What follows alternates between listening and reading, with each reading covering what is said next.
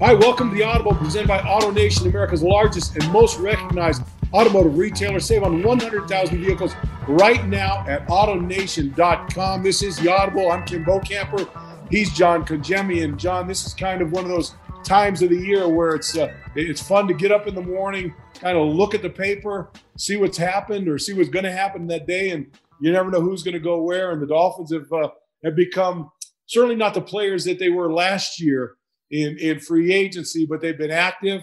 And John, it seems to me, I feel kind of like with this football team, they've been kind of nipping around the edges of free agency and not jumping in and making that big splash because I think the, I don't think the, the, the money that they've got to spend uh, really would allow for maybe one big splash and then a lot of drops after that.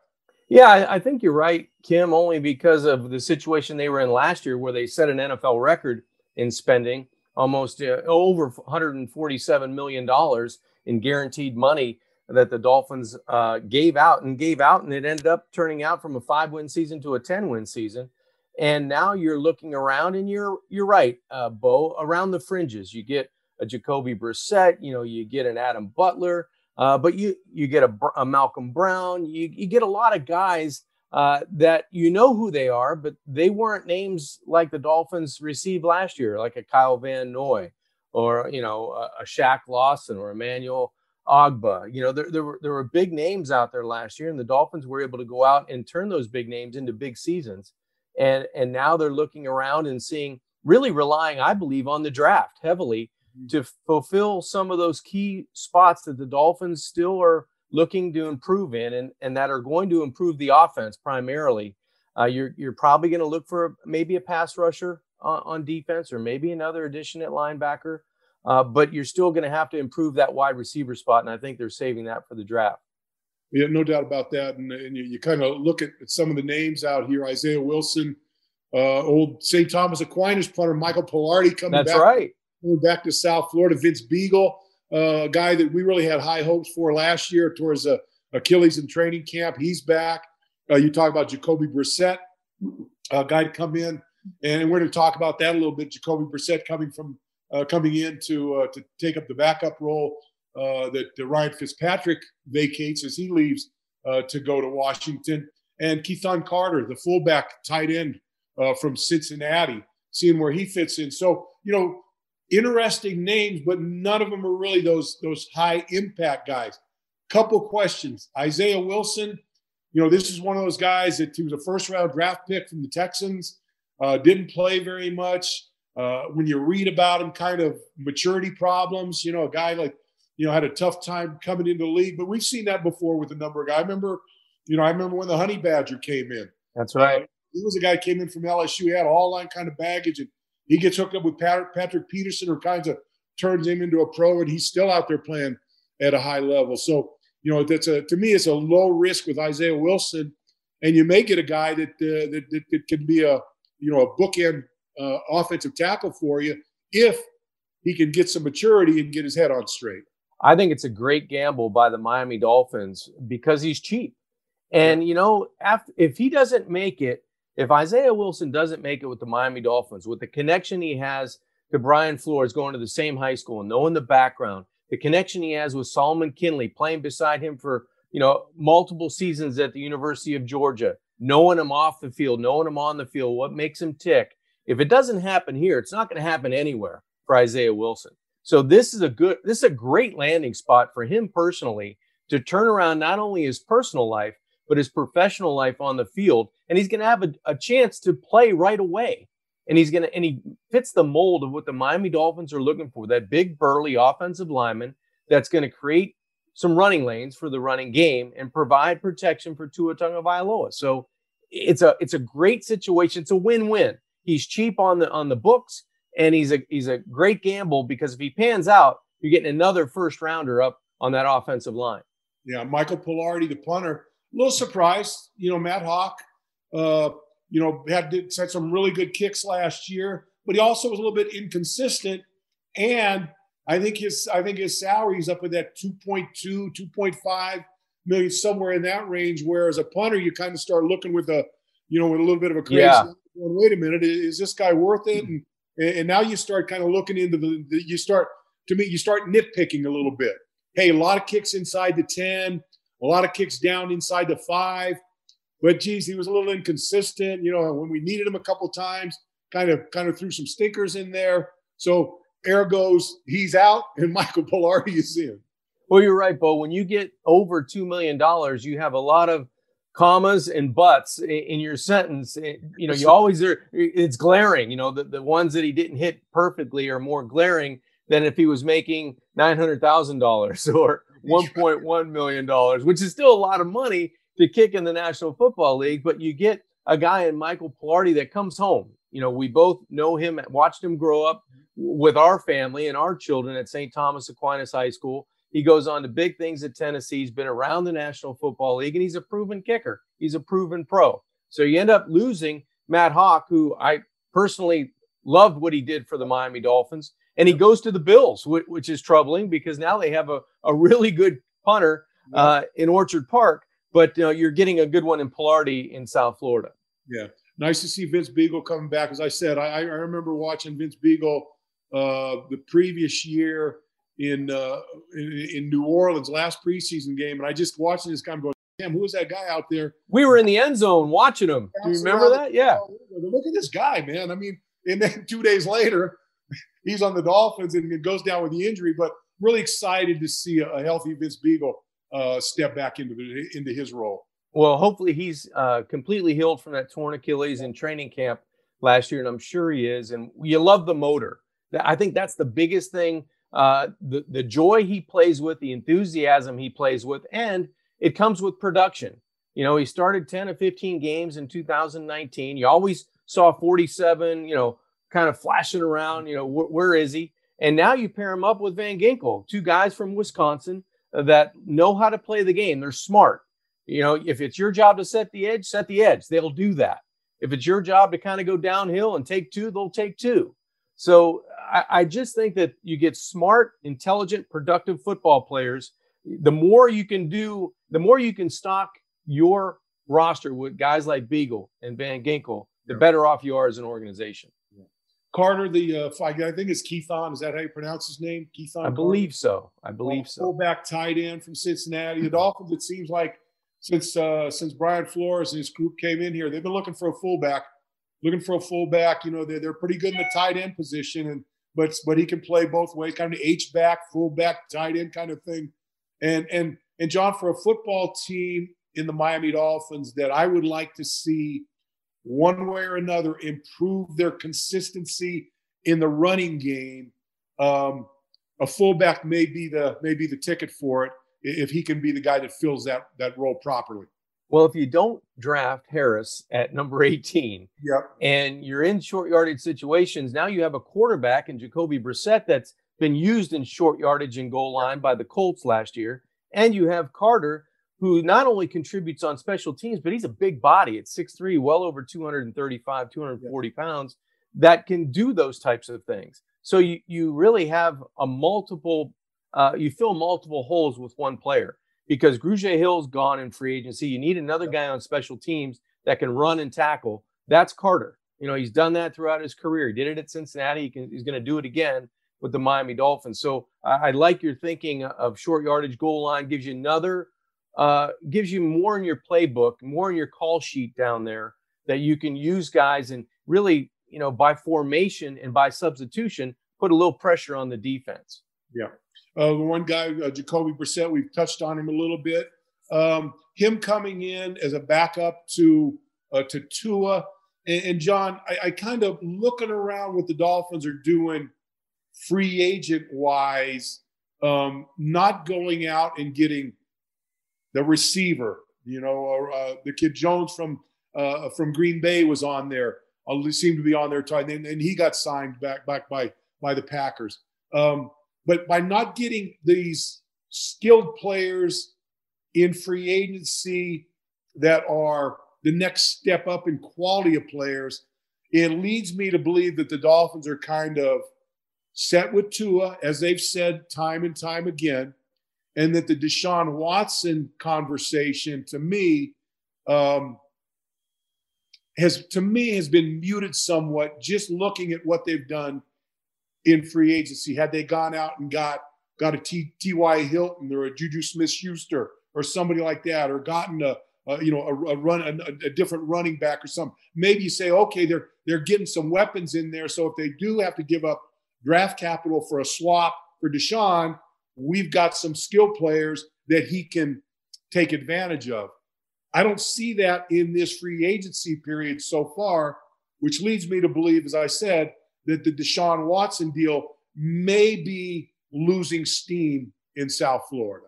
Yeah, and maybe the Dolphins have caught wind that Deshaun Watson has a destination and it might not be Miami as their number one choice. So the Dolphins have to move on and improve their football team. How can they do that when you're not the richest, you know, team in the land for free agency? You got you have to go out and improve your football team on the fringes. And that's exactly what the Dolphins have done. When you take a look at all the positions that they've uh, put the magnifying glass on, and, and, one of them was a backup quarterback, and I think they got a good one in Jacoby Brissett. This is a guy. It's a it's a one year, seven point five million dollar contract. He's a local guy from Dwyer High School. You've seen him play in the National Football League. He's a good backup. He can play or start for extended weeks, and that's what you had with Ryan Fitzpatrick. It's going to be a different looking team without Fitzpatrick at quarterback. Uh, but I think Jacoby Brissett is going to be able to not only push Tua, but help Tua as well with his experience. He's been around some really good quarterbacks. Philip Rivers last year. He was with Luck for a year or two. So, and he was in New England with Tom Brady for a year, his rookie year. So you have a lot of good experience. You have a lot of good history with Brissett, and and he and he can also add Bo, as we I mentioned earlier, short yardage, goal line. He can come in and do some things. So you can put some packages in that stress out a defense to your second point, I do agree with the wide receivers, uh, maybe more attention in the draft. I think wide receiver is probably one of the easiest positions to come into the National Football League and play and okay. be productive and be really good at it. And I think we've seen that over the history, you know, 10, 15, 20 years in the National Football League. The way the game has changed, the way you can't contact guys, you get a lot of free releases, not a lot of holding, and a lot more room without getting your head knocked off coming across the middle. So, and I think wide receivers in high school, in college, and now in the National Football League are being accustomed to knowing that they're not they're not going to take that big shot. So they're that that early skill set is able to shine.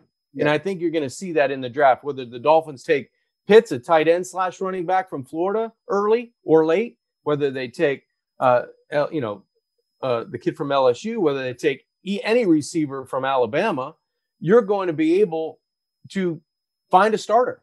And yeah. you're going to be able to find a starter in the second round. You know, the kid from Minnesota. There's there's uh, the other guy, Tony from Florida. There's tons of talent. At wide receivers. The Dolphins are going to be able to find skill receivers on the outside and in the slot if they do nothing in free agency. But I, I still think they may need one guy. You know, if it's one guy, because that that price tag is starting to come down at that position. John, uh, the, the, there's a question. You know, the, the it's it's funny as you look through the NFL, it, it changes, it morphs, it it's got different uh, you know different looks to it. And one of the one of the things that changed is changed now is you don't draft a running back in the first round.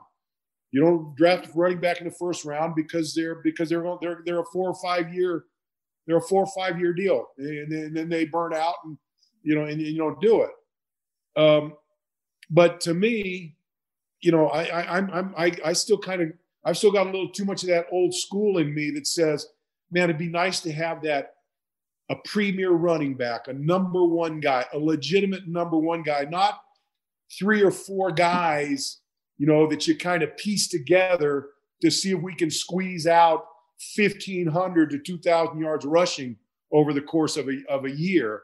Um, I, I just, you know, I, I, just towards the end, like I'm looking at 18 or that first pick in the second round, and you're looking at Etienne, and you're looking at the the kid from Uh, uh, from from Alabama. Was it Najee Harris? I mean, Harris, yeah. You're, you know, there's some guys that are going to be there probably. And boy, is this the year, John, that you think that you maybe go against what the norm has become, and you say, if that guy's there at 18, we snag him?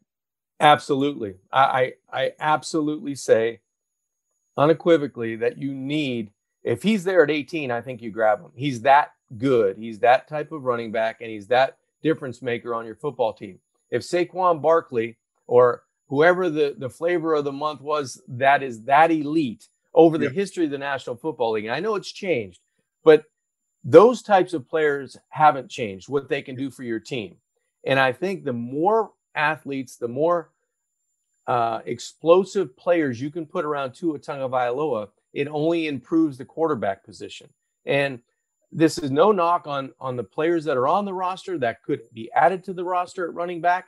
Those guys will be used and they will have roles. But the main role would be Najee Harris starting at running back and giving you a thousand yard yards plus because that means play actions involved. That means Tua's being able to push the ball a little bit further down the field. And it means that you're playing keep away from other teams in the AFC. The other thing, John, you know, you, you you're starting to see these pictures of Tua working out, and he, he looks like he went from uh, he looked like he went from the all you know, all state in Hawaii quarterback the Incredible Hulk in about yeah. three or four months. I mean, his guns are his guns are massive now, and and you can tell. You know, here here's a guy that's he's a prideful guy. Um, he came in with a you know with a with a big name, with a big resume uh, came in with an injury, you know, situation in the background, but but and didn't have the year that that he wanted, and didn't have the year that a lot of a lot of Dolphin fans may have wanted. Um, but I think we I think we are seeing what he's all about. In hey, this isn't what I wanted. This isn't what some other people wanted this year. I'm going to do everything in my power to be the type of quarterback you expected when you picked me with the fifth pick in the draft, uh, and, and that's what I'm going to be. You know that's his mentality. I mean, he as as much as you want to block out the outside noise, you hear it, especially at quarterback, because that's who they're talking about. They're they're always talking about the quarterback position. And I think with this year of off season, uh, Tua's going to not only improve his footwork, not only improve his strength, his durability, his sudden quickness in and out of the pocket, doing all those little things, his arm strength, being able to get the football down the field just with reps, Bo. That happens with reps, just like pitchers when you're coming back from Tommy John or you're coming back from a major injury. It takes a while to feel yourself. And I'm sure there were po- points in the season Tua felt a little bit better, but he never felt completely 100% like his old self. Now, mm. and it was a major injury, that hip injury, coupled by two major injuries with his ankle. So, you know, this is a guy that's been beat up for a few seasons, and he's just now realizing that he's probably going to be as healthy this year as he was coming into his freshman year at Alabama. No doubt, no doubt. And I, I think it's going to be interesting to see him coming back. I have a lot of I have a lot of faith in him. I have a lot of hope in, in him. And one of the things, a couple of things we didn't talk about, John, real quickly. Uh, Shaq Lawson, uh, make the trade with him for ben- uh, McKinney, linebacker for linebacker. Uh, you know, it's funny. It's it's we're we're seeing we're seeing out of this staff what we've seen out of New England, and and, and I'll reference it with with Kyle Van Noy.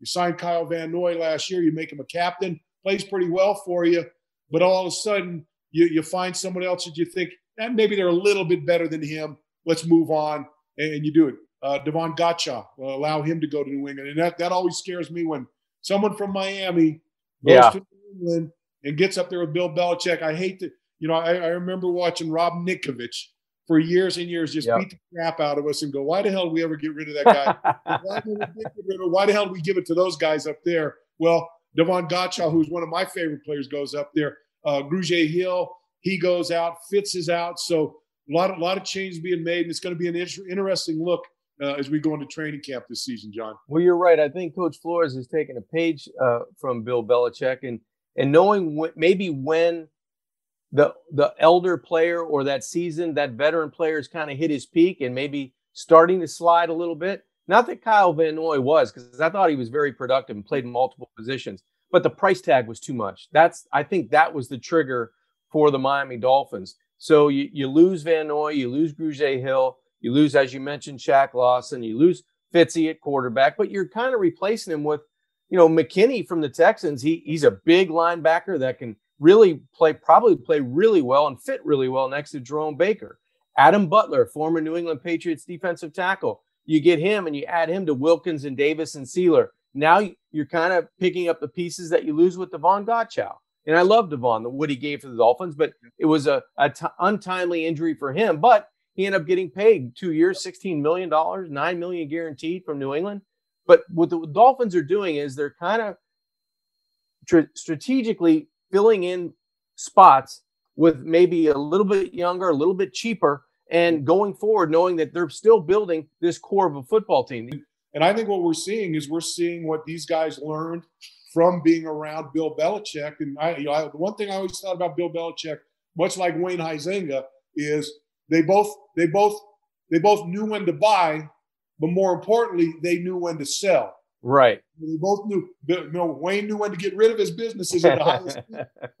Bill Belichick knew when to get rid of players just when they were starting to fall off the cliff a little bit. You get your last little bit out of them and then get rid of them and move on. So I think you're seeing a little bit of that pattern. Time now for our sit down, amplified by Hard Rock Hotel. Joining us now from NBC6 in Miami, Ruthie Polinsky. Ruthie, uh, thanks for taking some time out to join us here on the Audible. Kim Bokamper and John Congemi with you. Thank you so much for having me, guys. Well, it's, it's great to have you. To talk to us a little bit about your experience here and, uh, uh, uh you know, getting in, uh, joining up with uh, NBC6 and and covering the Dolphins and the Heat and the Marlins and soccer and everything that's going on in South Florida. How's that been for you? Yeah, it's been wild. I just celebrated my one year anniversary of being at NBC6, which also happens to be the one year of basically the world shutting down. So, my first week on the job um, at NBC6, and actually my second day on the air, I was covering my first Heat game and that was the game that the NBA shut down. So it was my second day on the air at NBC6, and I got a phone call in the middle of the game as I'm watching kind of everything that's happening with the Jazz game, and um, they're like, "Hey, you're the lead at 11. Get ready!" Like, so it's been a very interesting year. And then about a week later, I was kind of kicked out of the building, and I started anchoring from home and doing a lot of things. Um, you know, working from home like the most the majority of america um, and then of course covering teams was so different and obviously not the experience that i expected you know i had a flight booked to vegas to cover the draft yep. um, which obviously fell through of, of course and um, and so everything just kind of was a very different transition than i had planned for and i was so excited about i obviously um, i came from rhode island so i covered the patriots for three seasons um, so there was a lot of carryover in terms of personnel and coaching staffs and things like that. So I was really excited to, you know, kind of establish myself here and reintroduce myself to a lot of familiar faces, which obviously all happened through Zoom. So um, just a really different kind of experience to start a new job in a really big market where the teams are really fun to follow. Um, we obviously had a lot of fun with all of our local teams this year in terms of their winning, um, which was just a blast to cover.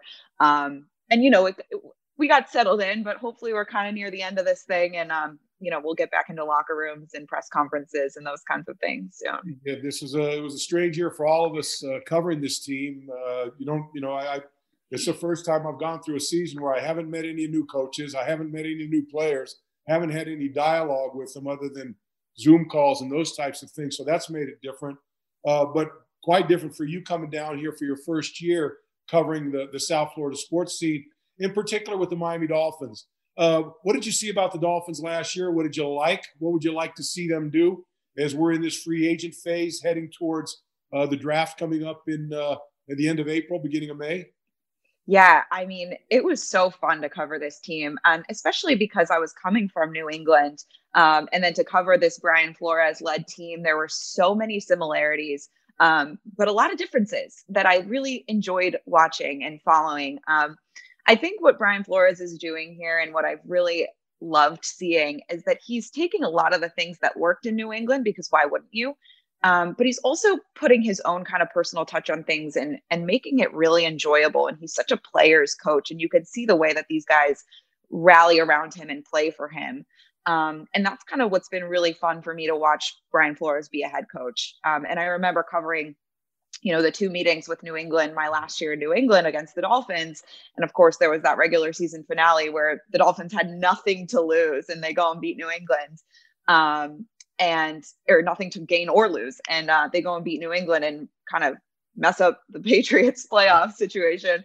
Um, and that was a really impressive sign for me saying this is he's doing something down there. Um, and then little did I know, a couple months later, I'd be here covering him. So, um, you know, that's uh, the way Brian Flores is coaching um, has been just a blast to watch. And I, and I, what I love so much is just kind of the way that the, his relationship with the players and the team.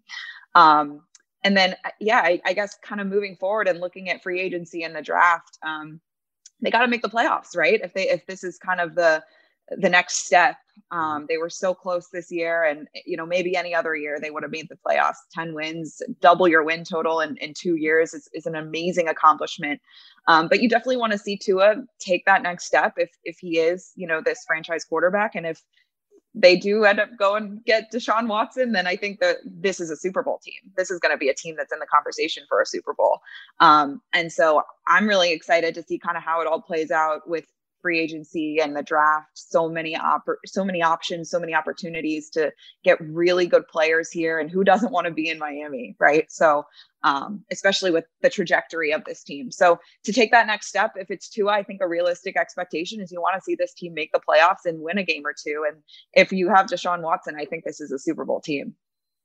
Yeah, and, and that's been the talk of the offseason, Ruthie, really what the quarterback position is going to look like and what the positions around the quarterback are going to look like. Are you surprised so far in in free agency that the Dolphins haven't settled on a wide receiver or targeted a wide receiver, or is it maybe uh, an afterthought, thinking that in the draft they probably have comparable players that could step in and play right away at a lesser cost, so they're maybe waiting for that position until the draft yeah, I'm thinking that there's probably going to be a move. You know, there's still, as we're taping this, there's still some pretty good wide receivers out there on the market. You know, Will Fuller, Juju Smith Schuster, um, those guys are still kind of out there dangling. Um, so it would be fun to see a free agent come to Miami. But I think it's, I, I think it's almost smart because we're comparing the Dolphins, I think, a lot of what's going on right now and kind of their quiet approach to the Patriots, who are doing the exact opposite.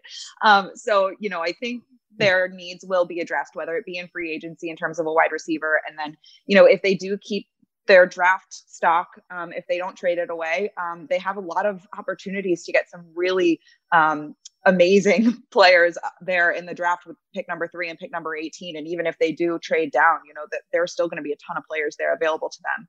Um, it would be really fun to see DeVonta Smith here, especially if Tua is here. I would love to see Najee Harris also here. We can call it, you know, the Miami roll t- roll tide the you know whatever.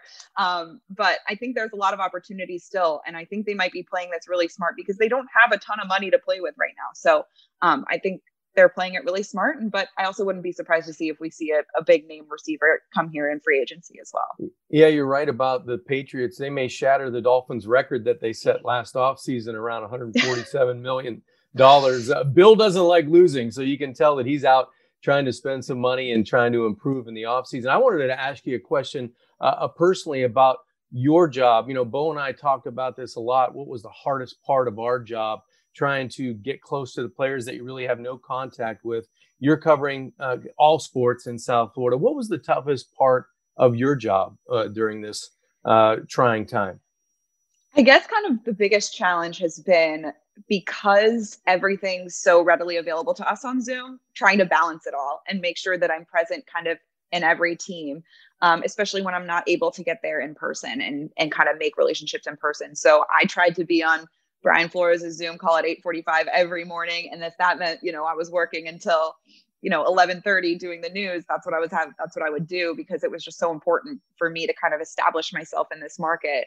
Um, and you know, with the Heat being so good and the Heat in the NBA Finals, um, you know, I wanted to establish myself there as well. I think what benefited me a lot in terms of the Dolphins specifically was that there was so much carryover. You know, I knew Ted Karras well, I knew Kyle Van Noy well, um, Elandon Roberts as well, and I think um, you know, I had relationships with really good relationships with the PR team in, in New England. And I think they were able to kind of give Flo a heads up that I was heading here. So I felt like I did an okay job kind of making a name for myself. But um, to to do it all through Zoom is a challenge, and um, you know it's so much more fun and so much easier to get to know people in person, and that's kind of been the biggest challenge. And just balancing it with all the teams, the Marlins in the playoffs, you know, Inter Miami's inaugural season, um, the Panthers. I'm a big hockey fan, so I wanted to make sure I was getting to know those guys. So it was just kind of balancing it all because it was just all so readily available to me. Ruthie, one of the things we're watching, we're seeing a lot of change in society, and we're seeing a lot of change in sports and and all those types of things. And, and, and I think they're for the better. Uh, inclusion is good, and, and it's something that everyone's working on right now in our society, but especially in sports, in particular in football. I think they've added two new two new two new female referees, two two new female female officials uh, to the staff. You've got a couple women coaches now that are full time coaches in the National Football League, with still some more that are kind of working their way up, going through internships and all types of things. And and, and even looking forward, I, I, know you look at Amy Trask and and some of these other women that are that are kind of on the verge of possibly being general managers in the National Football League. So the women's inclusion into sports and in particular in the National Football League certainly has to be something that as a woman you look forward look to look to and say a it's about time and b it's nice to have these opportunities for all women that want to enter the sports arena uh, eh, from no matter what what way they want to do it whether it's as a as an official as a as a, as an executive you know as someone that's covering covering teams as someone that's coaching uh, big change in the NFL. Yeah, it's been so much fun to watch. Um, I also who comes to mind is Sarah Fuller, who kicked mm-hmm. a field goal in a college football game or had a kickoff, or I, I can't remember the exact details, but you know, it's oh, to have a female playing football in division one college football I, there were so many amazing things that happened for women in this game this year and um, you know i've always felt really welcome in locker rooms and i've always had a really good experience covering teams so it's so good to see women in front offices um, on the field um, if they're officiating you know in the in um, you know with Ann Nolan getting the job w- with the Miami Dolphins, you know, who I'm so familiar with from New England. There are so many women that are really establishing themselves um, with it for a wide audience to see you know no one's no one's hiding you know and and what's awesome is that it's being celebrated also and we're seeing that um, kind of through social media and through television and just these women are getting so much attention which is great for young women and girls to kind of see and look up to and say hey i i can't maybe i can't play in the nfl but i can have a role if i love that game. Um, and so that's what's been really really amazing and fun to watch especially this year. And you're right it really did feel like this year there were so many um, ceilings shattered, you know, for for lack of a better term. Um, and of course, we saw that, you know, in terms of executive with Kim Ng here in Miami um, with the Marlins, and I think that's really going to set the stage as well because you know it takes one team to give someone that opportunity, and and once they do, you know, everyone else is saying, well, why aren't we doing that? I, just wanted to ask you, Ruthie, you know, looking at the draft, if you could put on your your uh, the goggles uh, in April, and, and we're not quite there yet number three and number 18. I, we've been saying wide receiver running back, and we've been saying either Alabama or LSU or Florida. Uh, eh, eh, throw in the tight end Pitts, you know, because he's one of those guys that could change a game. And and I've kind of settled myself on on running back at 18, and I'm not so sure what your thoughts are on that. But that that's even even though what's happened in free agency, uh, you know, you you acquire Brown from the Rams and you get some depth there. But I'm talking about a front line starting running back, bona fide from day one. That, that's what I'm looking at at 18.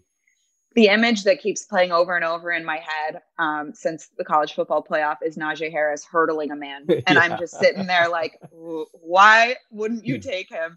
Um, and the Dolphins got to coach him and get to know him in the Senior Bowl. And I think that they were really impressed by him. And that's obviously something that's really encouraging. But I like taking a running back at 18 a lot. I think that that's somewhere where you know, you saw rookie running backs have a really big impact on teams last year. And that's something that you can see and say, all right, maybe there are some options in free agency, but you're also kind of sitting there maybe hoping that they learned their lesson a little bit when it comes to the Jordan Howard situation and how that didn't really play out. And you spend money, you know, to be able to go get a young player with a lot of ceiling available to him. Um, that's really exciting to me. And, and Najee Harris, that that image of him hurdling another college division one football player it just stands out in my mind so um, i would love to see that as well there um, they, they definitely need some help at that position um, you know even though they did end up signing brown um, i think that that's a position where you want to see a rookie who's ready for the nfl and can make an immediate impact as your number one back Ruthie, we appreciate you taking some time out to join us on the Audible. And I got to tell you, you're a Rhode Island girl. My all my family is from uh, my mother's side of my family is all from Woonsocket, Rhode Island. So no way, the Rocketeers. Yeah, that's it. I've got roots. In, I've uh, got roots in Rhode Island, Cumberland Farms. I remember my my folks. That's all they talked about was Cumberland Farms back back there. So.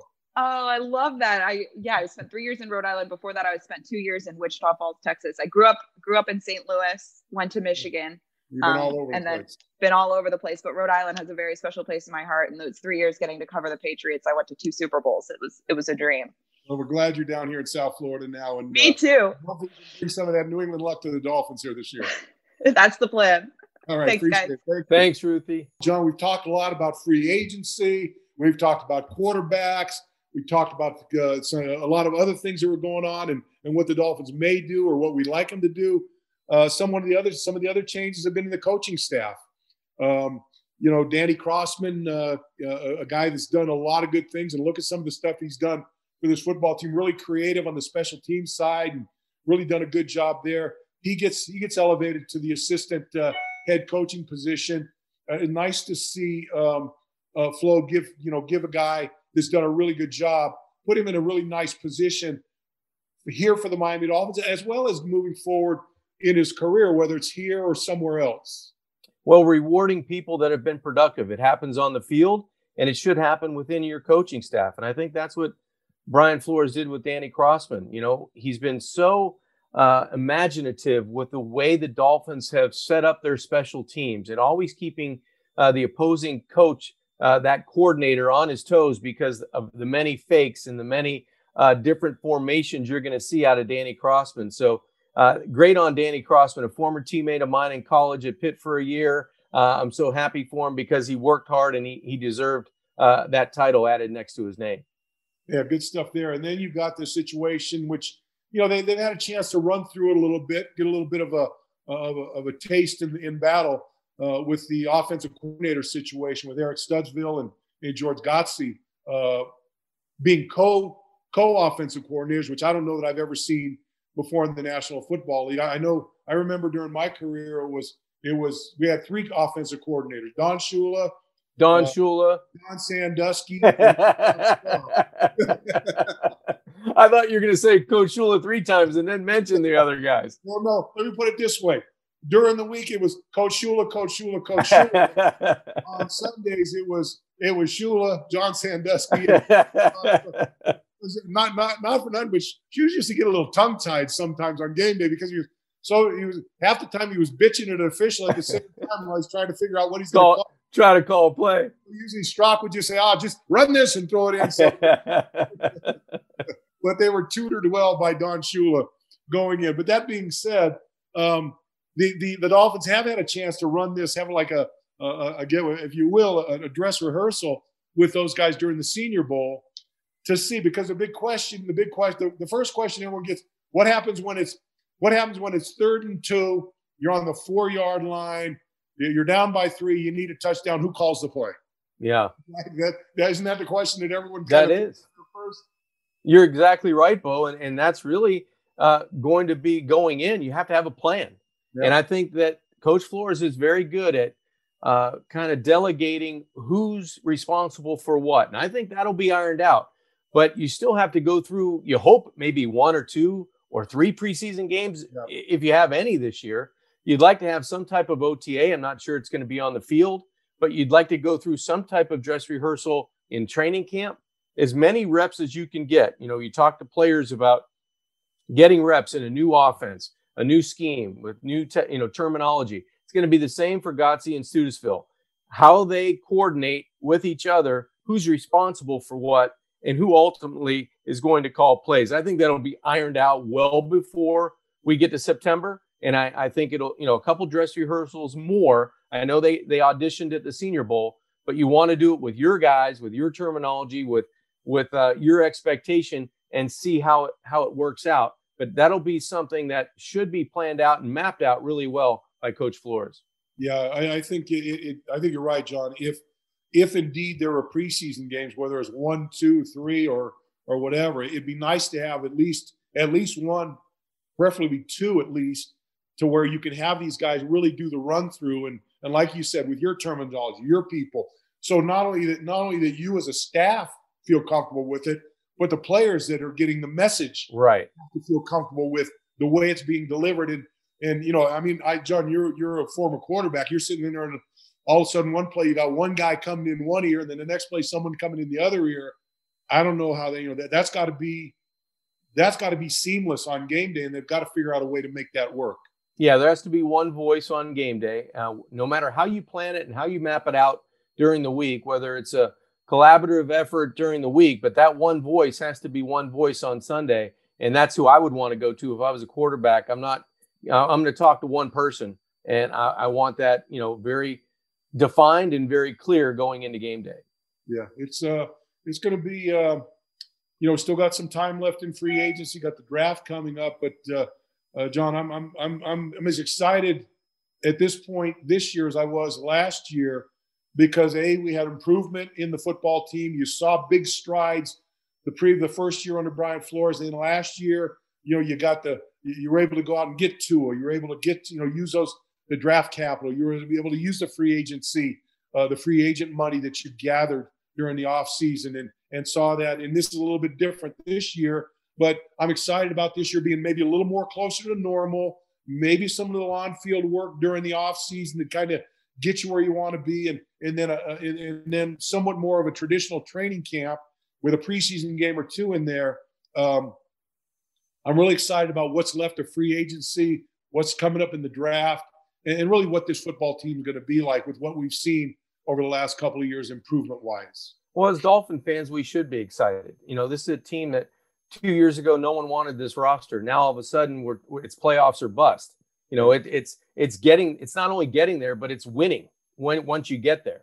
That's the expectation, and you have to give credit to the way this team has been built in just two short years under one th- leadership thought, and that's you know improving every day, getting better every day, and having some accountability every day. And I, I think that's where you get to be a uh, organization that expects to win. When you when you set the foundation the proper way and you build the proper way, I think that's when you, as a fan, your expectations are to win and, and win big, and not only just to get to the playoffs, but move through the playoffs. And I think that's where Miami Dolphin fans should be. You know, they they fought hard to get where they were, and now they have the benefit of the draft, and, and hopefully the draft is is as successful as last year's free agency and draft uh, improved the team. Well, so far so good in the offseason, and we'll see what the rest of it uh, holds for us as we as we move on. John, pleasure being with you today. I want to thank Ruthie, Ruthie Polinsky for joining us on the program, Logan McCall for uh, getting us on the air and uh, and keeping us going here. But uh, we'll speak to you again next time, Johnny boy. You got it, Kim. Enjoyed right. it. Let me remind you that the Audible is presented by AutoNation, America's largest and most recognized automotive retailer. You can save on 100,000 vehicles right now at AutoNation.com. Stay safe, and we'll speak to you next time on the Auto.